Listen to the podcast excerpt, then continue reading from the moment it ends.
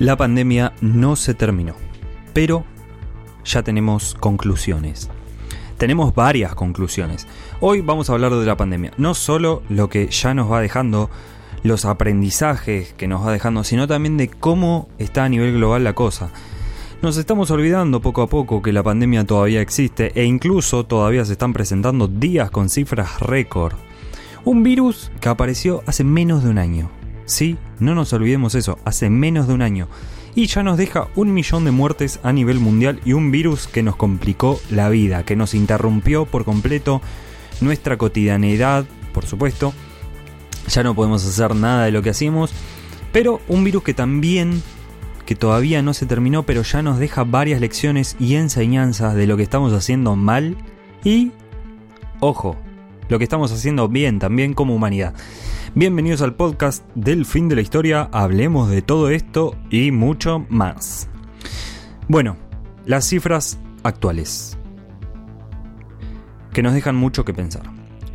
36 millones de casos confirmados hasta el momento, 27 millones recuperados. Bueno, acá podríamos decir, está bien, hay muchísimos más recuperados que... que nada, Buenísimo, sí, no es un virus tan grave, también no es letal, no te mata. Pero, eh, como dije más arriba, ya fallecieron un millón. Es decir, 36 menos, menos 1, 35, menos 27, bueno, no sé la cifra exacta, pero todavía hay muchísimos casos activos.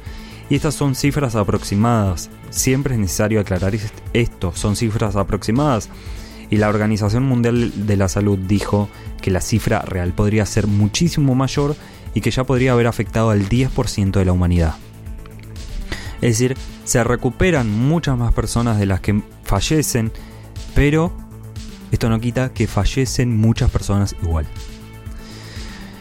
Eh, de todas estas cifras, los más afectados, Estados Unidos tuvo 215.000 muertes, Brasil tuvo 148.000, India 104.000, México 82.000, España, Perú, Reino Unido y Francia tuvieron más de 30.000 muertes, Irán, Argentina, Rusia y Colombia más de 20.000.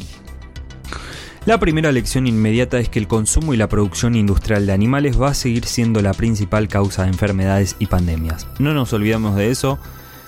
El virus empezó en una en un mercado donde mataban animales ahí mismo, ¿sí? Pero más allá de la suciedad, más allá de la sangre, más allá de que está todo eso en contacto directo con lo que come la gente después,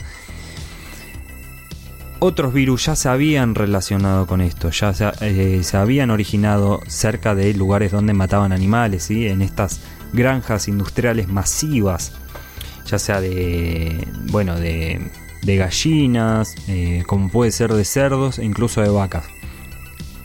La segunda lección es que increíblemente Asia, que fue donde comenzó el virus, la región donde empezó, en China específicamente, también Asia fue la mejor que supo manejar este virus nuevo y esta pandemia nueva, ya sea por obediencia política, cuestiones culturales, sociales o el avance tecnológico, todo esto ayudó a mantener la pandemia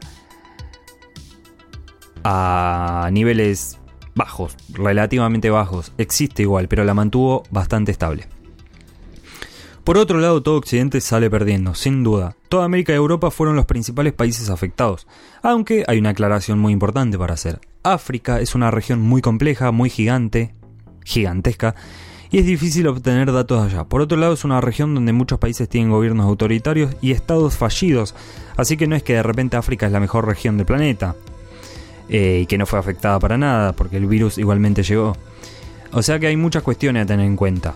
Y realmente los datos no están bien, así de simple. Pero teniendo en cuenta los datos oficiales que tenemos, toda América y Europa, todo Occidente y América Latina fueron las regiones más afectadas del mundo.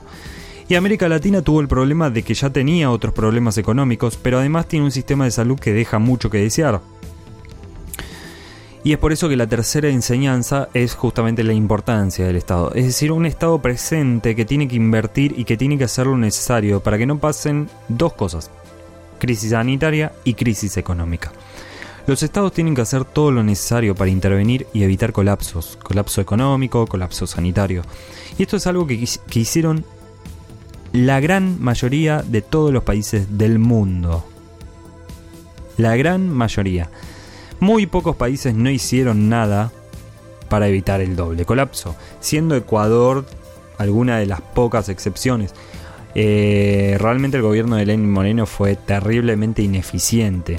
No ha hecho nada. Por ejemplo, no se invirtió nada de dinero en el sistema de salud desde antes ni durante la pandemia. Nada de dinero destinado al presupuesto de salud oficial del país. Una vergüenza, definitivamente. Ni desde antes ni durante. Y para evitar eh, justamente que pase este tipo de cosas. Bueno, las terribles imágenes que llegaban desde ese país, cuerpos que caían muertos en las calles. Los demás países, desde Argentina hasta Estados Unidos, fíjense las grandes diferencias, ¿no? Argentina, Estados Unidos, pero todos los países invirtieron miles y miles de dólares en salvar la economía y evitar colapsos sanitarios.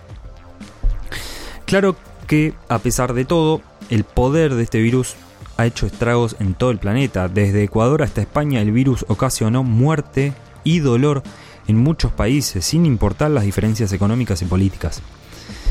Eh, otra enseñanza es la importancia de la tecnología para resolver nuestros problemas y mejorar nuestro estilo de vida.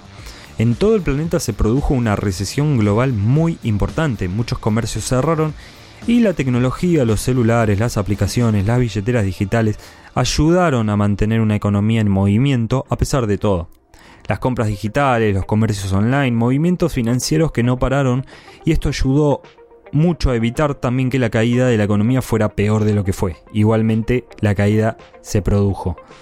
Pero no solo para economía, sino también para la educación, la tecnología y la conectividad ayudaron a mantener la enseñanza el aprendizaje y la transmisión de conocimientos en un año donde no hubo clases, por supuesto, no hubo chicos yendo a la escuela, las clases online continuaron y el aprendizaje continuó.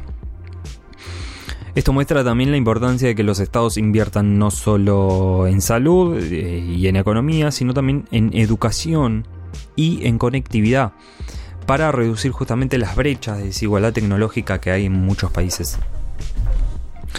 Eh, el acceso a Internet tiene que ser un derecho humano.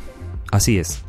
Otra enseñanza fue que un virus no une a las personas. Un virus no acaba con las diferencias y los conflictos. Esto es muy importante aclararlo. No hay que ser ingenuo y pensar que la pandemia mejoró a la humanidad. No, seamos realistas, las guerras continuaron, como demostró el conflicto del Alto Karabaj entre Armenia y Azerbaiyán, las divisiones políticas continuaron como se, demostró en todos los países del mundo, incluyendo aquí en Argentina y por supuesto como vimos en Estados Unidos, que fue un año electoral muy intenso. Un virus no acaba con las diferencias, ni políticas, ni económicas, ni religiosas, ni culturales. La pandemia tampoco terminó mágicamente con problemas tan terribles como el cambio climático y los incendios forestales que este año vimos en Australia, en Argentina, en el Amazonas y hasta en California. Y a eso viene otra enseñanza muy importante. La vida es más importante que todo lo demás. Este año y este virus dejaron en evidencia que no podemos dejar de poner la economía por sobre todas las cosas. Hay un mundo con desigualdad, hay un mundo con calentamiento global y hay un mundo que puede tener pandemias terribles. Y a pesar de todo, pareciera que lo único importante es que la economía siga, que la economía se mueva, que las industrias sigan explotando la naturaleza y que la gente siga saliendo a las calles a enfermarse. Como diciéndote en la cara que tu vida no importa, que tenés que salir afuera y arriesgar tu vida a cambio de dinero y para que todo el país tenga dinero.